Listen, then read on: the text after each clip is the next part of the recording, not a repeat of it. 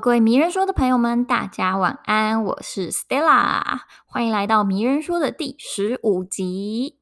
今天呢，要来跟大家分享的主题呢是众所皆知，每个人都耳熟能详的，也就是影集《Friends》六人行。那有听过六人行的朋友，可以就是你知道，在心中稍稍期待跟想象一下，就是。回忆一下，为什么你会如此的沉迷于就是这部片，然后跟那么喜欢就是这个六个人相处的样子呢？是因为它引起了你什么共鸣吗？为什么在二十六年后仍然有好多人就是这么喜欢 Friends？然后呃，甚至在美国呢，就是 Friends Reunion 就是六人行团聚的观看数，它还是占了美国的二十九 percent。那相当于呢，每十个人就有三个人在看这部片，但这部片已经二十六年了，就好非但没有走入历史，它甚至成为类似我们生命中养分。那呃，不管你是今天有看过 Friends，或者是你仅仅只有听过 Friends，我觉得都可以来好好的一起聊一下，就是为什么 Friends 它可以这么热门？它热门的程度呢，是风靡全球超过一百个国家。拍摄十季，平均呢总观看数是超过一亿八千七百万，超爆多诶，超过一亿的观看数诶，这个可以就是历久不衰的影集，我觉得它背后一定有一个很巨大的原因，跟为什么大家就是这么喜欢它，一定是背后看见了什么样的嗯。跟自己相关的需求，feel related，觉得跟自己是有关联的，是有 connection 的。所以呢，待会呢会来跟大家一起聊一下，就是我自己在，就是我也是你知道六人行行的一个剧迷之一。我自己在就是看六人行的这一段时间内呢，我观察了这个六个不同的角色，那我分别对他们有没有什么想法，以及呢，我觉得这六个角色他，嗯，为什么他会那么受人喜爱的原因。好，那在我即将要分享这六个角色之前呢，我想先聊一下，就是有关于六人行它多么成功的这个事迹。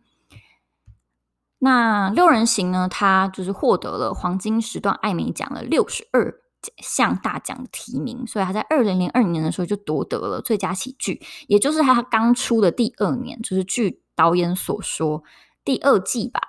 就开始，就是所有的演员都开始被疯狂疯狂的呃追捧啊，然后各种登在杂志媒体上面，就是所有他们到的地方就很像巨大的演唱会一样，被一群人包围住。你能想象吗？就是在二十几年前那个时候，电视剧没有那么的盛行的时候，那他们就以这部影片。然后就直接爆红。那其实当时的这六个人就是不是那种超红的人，因为导演那时候有说，他很怕就是找的那个角色会变得太，呃，其中如果有一个人是 superstar，就是类似超级巨星，会掩盖住整个剧啊，或者是其他角色的光芒。所以呢，他。当时都是选角，就是六个差不多出名的人，但也没有特别有名。就他希望可以平易近人一点，那这就是一个很特别的地方了。就是这个剧，它非但没有那种传统式的，就是有一个主角，然后超强，然后整个人在发光，大家爱他。那甚至他在整个情节上面的铺陈，其实也就是平常的这六个人发生的这些小事。然后就变成了一部，就是让人觉得好喜欢哦，然后很让人就是觉得很好贴近生活跟好入迷的一部片，所以这就是我觉得它厉害的地方。那在呃第九季开始呢，这六六人行的六位，每一集的薪酬就高达了。一百万美元，你知道六人行不是一部片，就是二三十分钟，就短短的，所以代表他们真的实力很好，他们才可以得到这样子的，就是片酬。那呃，全美国有这么这么多的，就是影集在。二零零四年的国内收视率是第二名，一共有五千两百二十五万的美国就是民众观看。然后在二零零一年第八季还是收视率第一名，所以这是上述就是有关于六人行的 background。可以，如果你是剧迷，可以稍微了解一下它，就是知道哦，你曾经追了这个剧，然后你可能反复回播了好几次，你并不孤单，因为 大家都跟你一样，就是久久没有办法，就是离开六人行的怀抱里面。好，那呃，接下来就跟大家一起来聊一下，就是为什么六人行它可以让人这么的疯狂，然后沉迷其中跟回味无穷。就从这个个性不同的这六个人开始，我自己是觉得，就是虽然它的题材是很平凡的，就是就。这六个也没有特别出色的人，但是他们在过程中做了很多，就是那种很疯狂的事情。他们很勇敢，然后很疯狂，然后有时候会做一些很很蠢，然后有时候会有一点自私，有时候会有一点任性。但是这些不完美，其实都是我们自己会发生的事情，就是我们并没有很完美。然后在这六个人，他们就是分别的放大了这些不完美，然后展现在荧幕面前，但是又那么那么的让人喜爱。就是他们很 real 啊，他们很做自己，然后在做自己之余，有剩下的五个人是这么的无条件的包容跟喜欢他们。其实我觉得，所有应该所有人都都有这种感觉，都是。呃，今天不论是我今天在外面有多么的光鲜亮丽，多么的棒，然后多么的就是发愤图强，但是我们可能私底下都有很多那种不完美啊，就是很幼稚啊，然后很懒惰啊等等的那一面。那我们有了这一面之后，我们也非常非常期待，就是有这么一群人可以接受我们的不完美的这一面。所以，呃，六人行里面有一句。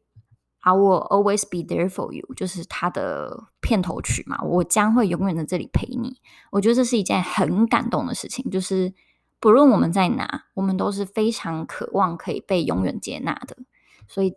这这样的一句话呢，我觉得是在呃六人行里面就是道出了类似千言万语的感觉。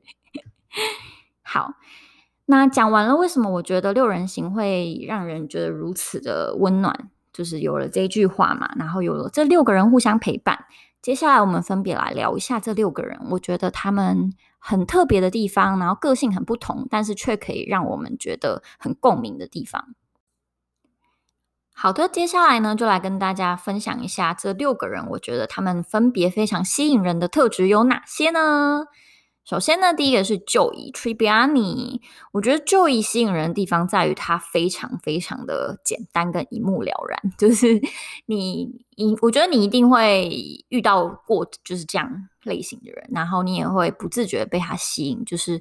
他是很单纯、直率、重义气，然后想到什么就说什么，可是他说的话又不会伤人，就是你会知道他无心且可爱，然后他会做出很多荒唐，但是但是就是。他做你会觉得超级合理的举动，就可能其他人都做不了。那我觉得就以就是散发出了这种魅力，就是他没有过度的包装，然后他想要什么就说什么，所以这样子的人让人就是很容易喜欢，很童真啊，就像一个大男孩一样。好，那第二个呢是 Ross。Ross 呢，我觉得他是一个就是自傲中带点自卑的一个人，然后他是有一点研究狂的偏执，但是他内心呢却是细腻温软、温暖，而且感性的。因为毕竟他身为古生物学家嘛，所以他都研究那种各种就是恐龙骨头，就那种很深奥的。然后后来他也在就是纽约大学任职，那他一定是在他自己的专业上面是非常的有有所就是。有所成就的，所以他其实，在某方面来说呢，他对自己很有自信。可是呢，在他婚姻失败好几次的，不要说失败好了，就是婚姻离婚的这好几次的经验里面，让他自己对自己的不短不不敢，不管是一直咬螺丝，不管是感情上面的不自信，或者是在婚姻当中的怀疑，都让他不知道自己是不是没有其他就是吸引人的力。地方，所以我觉得他自傲中带点自卑，其实像极了我们某些时候会有的纠结。那他也很，就是很很偏执于某些事情，所以你会觉得他可能是很幼稚的。就是在某些时刻，像他跟那个呃他的女朋友突然忘记名字，呃，就是 Rachel，他跟 Rachel 分手的那一段时间，然后他可能。会做出一些很幼稚的事情嘛？比如说就很跟 Rachel 就是吼，跟他说 “We are on the break”，我们那时候就是刚好就是分手，所以我才跟别人上床的之类的。就是他一开始可能道歉，但是就是后来又展现他比较幼稚的那一面，就说没有啊，我们那时候是刚好在分手啊，所以我才跟别人 sex，怎么样怎么样嘞？就是类似这种有一点幼稚的举动。那但他本身并无恶意，所以嗯、我觉得若 Russ 的话，他又展现了一种就是他其实是。虽然他很纠结，可是他有时候都会用那种很幽默的，就是表情跟很幽默的态度去笑看他生活中发生的不完美。然后因为经历了十集嘛，所以他经历过很多事情，然后离婚了好几次，然后最终他知道他自己想要什么，然后也找到他可以陪他就是继续度过的人，所以。我觉得 Ross 也是带给我们一种感觉，就是你只要幽默看待你生活中的事情，其实没有什么是解决不了的。那 Phoebe 呢？我觉得她就是那种标准的有各种悲惨遭遇，可是她却又可以活出自我的人。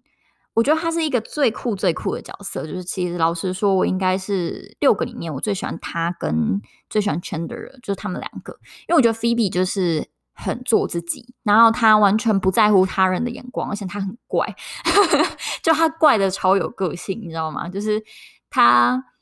嗯，他知道他自己怪，然后他也不担心别人觉得他怪，然后他有时候有一些举动，就是会让人家觉得说，呃，我真的好不懂他哦，可是他却又无所谓。那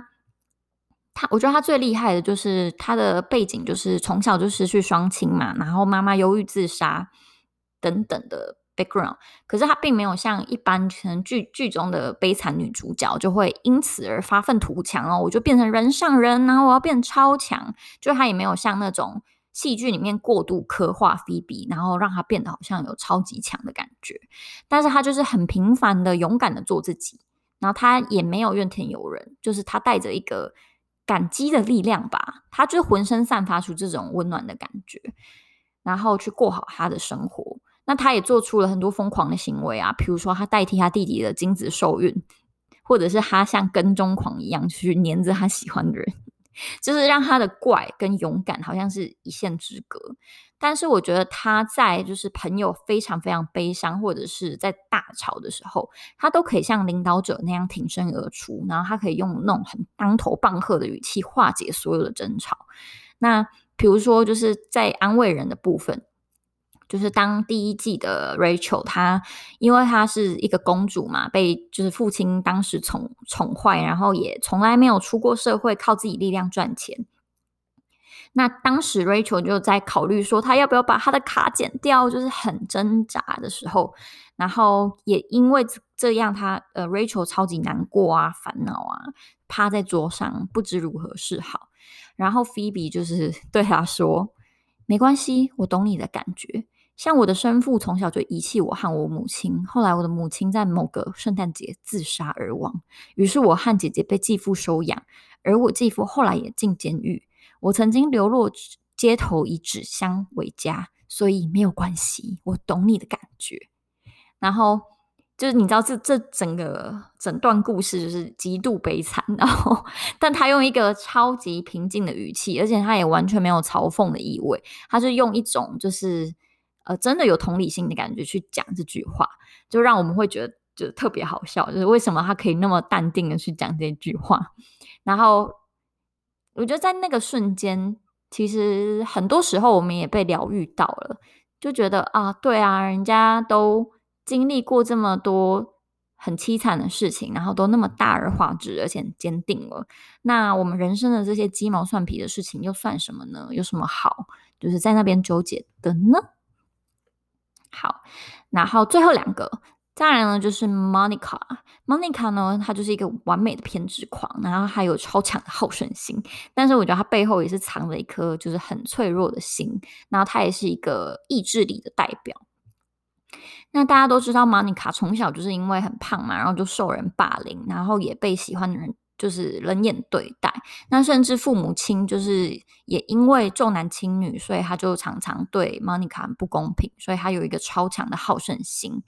那他很容易抗进，可是你会感受到他身上也有一股能量，就是他愿意花两百 percent 的力量去争取到好的东西，跟他想要的东西。所以，比如说他从原本很受人轻视，然后很胖，然后开始极力的运动。然后成为一个穠纤合度的美女，然后或者是她想要争夺就是球赛的冠军，然后跟哥哥 Ross 吵得脸红脸不脸红气喘的，就是她有那种巾帼不让须眉的气势。我觉得这些力量都会让人家感受到她是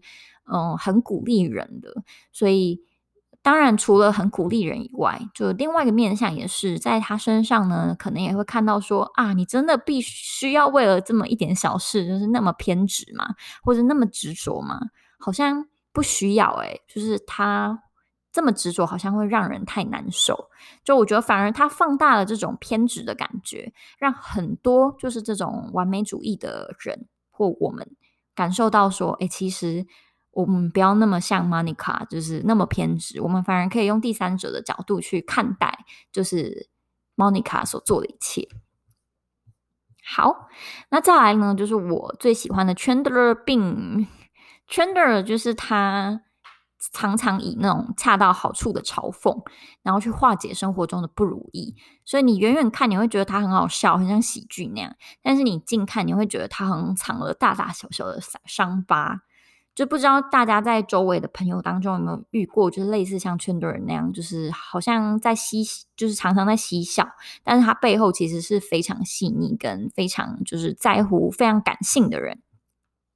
那嗯、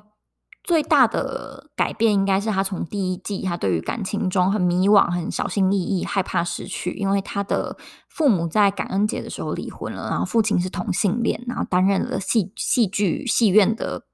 变装秀的主角，然后母亲是很有名气的情色小说家。那这样子的背景，让他是十分的呃不信任婚姻的。所以他第一季对于就有表达嘛，他就是他对于亲密关系就是非常的不在行，然后也很害怕。但是慢慢的在这个实际的过程当中，他也在感情中开花结果了。所以我觉得他带给大家的一种感觉跟力量就是。婚姻跟感情好像并不只有一种结局而已，所以生活不应该被限制着，被过去限制着，我们该怎么走？就如果你愿意提笔的话，人生仍然仍然有呃创造无限可能的精彩篇章的机会。我觉得这是我从嗯 Chandler 身上看到的。好，那最后呢，也是就是嗯最很多人喜欢的女主角，也就是 Rachel。那 Rachel 呢？她是一个被宠坏的公主，但是她后来变成了一个勇敢闯出舒适圈的女人代表。就其实导演有说过啦，他觉得选角最困难的就是 Rachel 了，因为这个人呢，她从角色到家庭背景的个性，种种的都是比较偏自我的。毕竟她从小的环境就是父亲很有钱，然后就是惯惯坏她，然后很控制狂，去控制她人生的所有一切。但是呢，她并没有。成为就是大家讨厌的对象，反而我觉得 Rachel 是让很多人很喜欢她的。那甚至呢，就是大家都会想要剪跟她一样的发型。在二十几年前，就是影集刚出的时候，那我觉得 Rachel 是在这第一季到第十季这六人里面，其实她改变最大的，因为她做的决定是非常嗯，非常跟她原本被安排好的生活不一样的一条路。因为他第一季第一集的时候，他就穿着 婚纱，然后逃婚新娘的出现，所以他其实原本被安排是一个，就是嫁进跟医生结婚啊，然后过着一个平凡有钱生活的一个贵妇。可是他完全不甘于就是成为这样子的人，他意识到了他自己不喜欢这件事情，他想要重新就是找回自己生活的自主权，所以后来呢，他也成为了就是服务生。然后在咖啡厅工作，然后他也在咖啡厅工作的时候做了很多雷事，就是各种很辛苦啊，然后各种就是耍废啊等等。其实他也反映着，就是我们可能有时候在呃做出一个决定的时候，我们想要变大人的路上有很多不完美的地方，但是这样的不完美，其实是让我们更靠近，就是我们成为大人的一步。就即便 Rachel 她还是不完美的 Rachel，然后她在这个实际的过程中做了很多就是任性大小姐的事情，但是你会觉得她很像我们，有时候在做决定的时候，我们即便做得很不好，但是我们跨出了那一步，然后我们勇敢跟别人不一样，勇敢走出不被安排好的人生。所以 Rachel 她是从一个公主到变成了。一个拥有自己独立生活，那甚至呢，他后来也去了，就是服装品牌时时尚的公司，去成为一个采购的助理、采购员。所以，他后来用自己的力量去创造这一切。那个曾经依附着别人才能生存、不知道什么想要什么的女人，那她变成了可以为自己生活做主与打拼的女人。这个就是很，你知道，很对很多人的胃口。尤其是很多女生的胃口，所以，嗯，后来为什么我觉得 Rachel 就是这么受人欢迎的原因？那 overall 呢？我觉得六人行 Friends，它在二十六年后可以让人这么疯狂，然后甚至很多人愿意看十次以上。其实呢，就是那个力量，那个力量就是 I will always be there for you，就是那么简单的一句话。然后他好像说了千言万语一样，就是有这么一群人包容我的不完美，然后陪伴我走过这么多的岁月，然后仍然就是这么的珍惜我，然后我也很珍惜他们的这种力量。所以不管今天呢，你听完了这六个人的个性，觉得自己好像是其中一个角色，或是呢，你想到了你生活中的哪些朋友，那都好好珍惜他吧。毕竟，就是他们也是陪你走过一段路的人。那六人行的团聚呢，就到这边。如果你对于 Friends Reunion 有任何的想法，想要跟我讨论分享的话呢，也欢迎你可以留言给我，到迷人说的脸书的社团里面，然后我们可以一起讨论。或是呢，你想要写作啊，成为讲师啊，成为主持人，都可以欢迎，就是到这个社团里面来找我聊聊。那今天的分享呢就到这边希望大家有一个愉快的夜晚大家晚安。